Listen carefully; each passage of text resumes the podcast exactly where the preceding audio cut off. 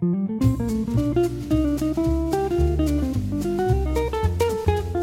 to Short Talks from the Hill, a podcast from the University of Arkansas. I'm Bob Whitby, a science writer for the university.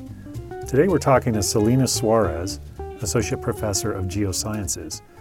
Suarez joined the university's Department of Geosciences in 2012, and as far as we know, is the only University of Arkansas faculty to have a dinosaur named after them, Geminiraptor suarezarum, which she discovered in 2004 while working on a dig in Utah with her identical twin sister.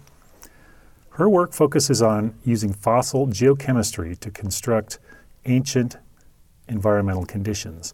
Suarez and her colleagues recently received a grant from the National Science Foundation for research on how climate and tectonic changes influence the evolution, distribution, and extinction of land based life 90 million years ago in the late Cretaceous period.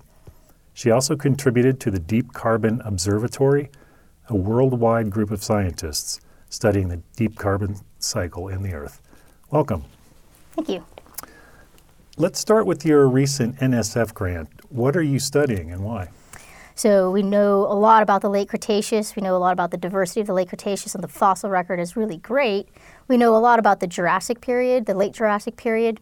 Um, but this transition between the latest Jurassic to the late Cretaceous um, is somewhat of a mystery. Partially, that is due to a lack of good geologic cons- chronologic constraint, time constraint of the sedimentary units there.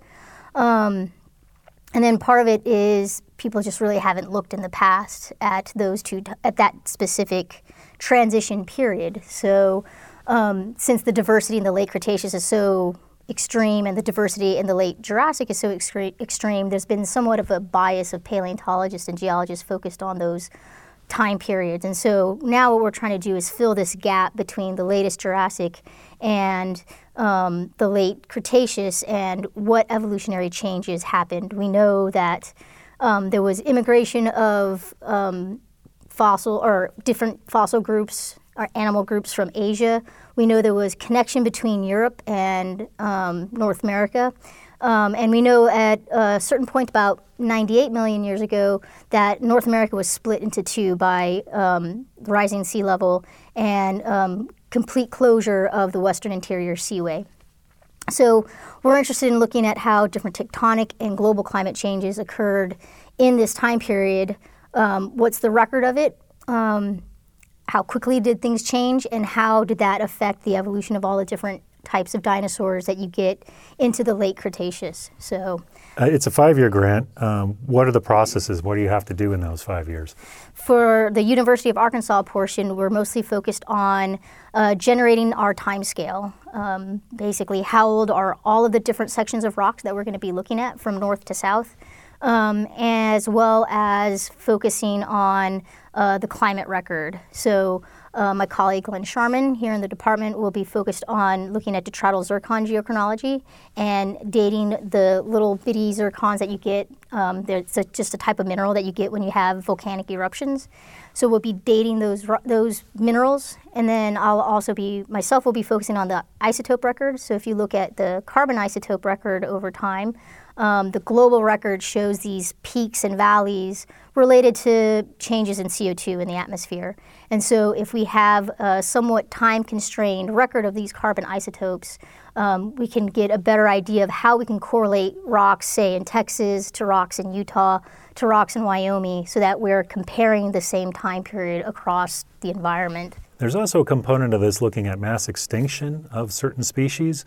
What, is, uh, what does that have to do with yeah, so in the in the middle part of the Cretaceous, there wasn't exactly major mass extinctions, but there were major fossil turnover or animal turnovers, especially like in the microvertebrate record, but also in the vertebrate record. Um, and so what we're trying to do is compare the climate change that happens. Where do you have big changes in temperature or changes in uh, precipitation patterns? How well does that correlate to fossil turnover of animals? So the university has these fairly new facilities, the TRAIL Lab and the Stable Isotope Lab, um, and they're going to be a big part of this research? Correct, yes. Um, the trace element um, and radiogenic isotope lab, which is an NSF funded, um, includes NSF funded equipment. Um, is heavily going to be is going to be heavily used in this project. Um, all of the uranium lead dates we get from detrital zircons will be analyzed on the laser and the ICP-MS that we have in TRAIL. Um, and the Stable Isotope Lab has been continuing to update their mass spec facilities and the equipment that they have. Um, and so we're going to be heavily using the Stable Isotope Lab as well and probably be analyzing thousands of samples in both uh, lab facilities. So, um, you know, the, the instrumentation facilities at, at the university is going to be rocking pretty hard. is that a unique capability that we have? Yeah, not, not all universities have um, state of the art isotope facilities. Um, and so I think we're really lucky to have that. Otherwise, you know, we'd be either sending our students off somewhere else to be analyzing those samples or, or analyzing the samples elsewhere. And the nice advantage of this is, you know, the money that we got from NSF to do this work is going to be continue, basically flushed through the university because the money for those samples is going to the stable isotope lab, which goes to upkeep to the stable isotope equipment and improvements of the stable isotope lab and just increases our um, standing as a research university. Um, so you recently published a paper on the role of catastrophic impacts to the Earth uh, and the role that they play in, car- in the carbon cycle. Tell us about those findings. The goal of the Deep Carbon Observatory was to focus on um, carbon in, on Earth, where it is, um, how much is stored in the different reservoirs, and what are the fluxes between those reservoirs. So they were interested in constraining the amount of carbon from the core to the crust and the fluxes between all of those different um, reservoirs. Over the course of the 10 years, one of the things that they were interested in is understanding these time periods in Earth history where that cycle is out of balance. Um, and since I focus on this a lot in my research. Most of my research is focused on these carbon perturbation events in Earth's history.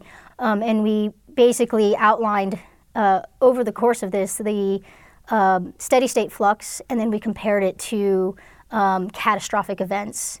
And then it was only logical that we compare it to modern carbon flux into the atmosphere. And so what we um, have found is that the amount of carbon that is released to the atmosphere is um, a slight order, like a little bit, a little bit less than the amount of carbon likely released from the impact of the the um, asteroid that hit in Mexico at the end of the Cretaceous, um, and also pretty much on par um, as far as magnitude goes of CO2 release to the atmosphere, the flux uh, per per year uh, to these massive carbon cycle perturbations that occurred during large igneous provinces. So, like the big Great Dying, as everybody calls it, the, the major mass extinction at the end of the Permian, the flux of CO2 that we release to the atmosphere today is similar to the flux of CO2 released through uh, the volcanism in Siberia that basically caused one of the largest mass extinctions in Earth history. So it was a bit sobering. That doesn't sound like good news. it doesn't sound good. we're, we're, we're basically on par for, you know, um, these major catastrophic carbon perturbations. Is it safe to say that the carbon cycle is not in a steady state right now? Um, on the short term, no. So one of the caveats we have when we look at these deep time carbon perturbations is our geologic record is um, maybe on the order of about a thousand tens of thousands of years. What has been happening in the recent past is in like 200 years, for example. So, extrapolating a record that is you know no finer than about a thousand years to 200 years is a little bit hard.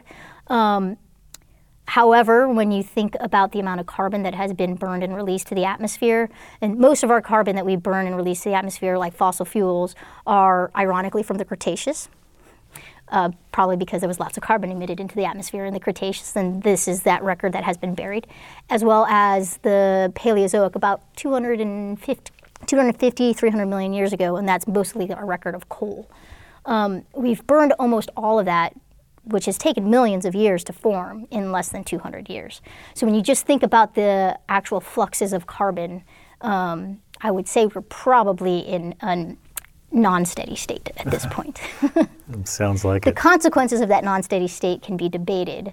Um, natural scrubbing of CO2 from the atmosphere occurs from weathering of rocks, and that happens over the course of about um, tens, tens of thousands of years is uh, the rate of CO2 removal from the atmosphere. So, um, you know, in 10,000 years, you know, we may be back into a steady state.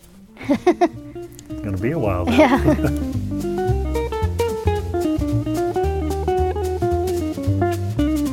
Music for Short Talks from the Hill was written and performed by local musician Ben Harris. For more information and additional podcasts, visit researchfrontiers.uark.edu, the home of research news at the University of Arkansas.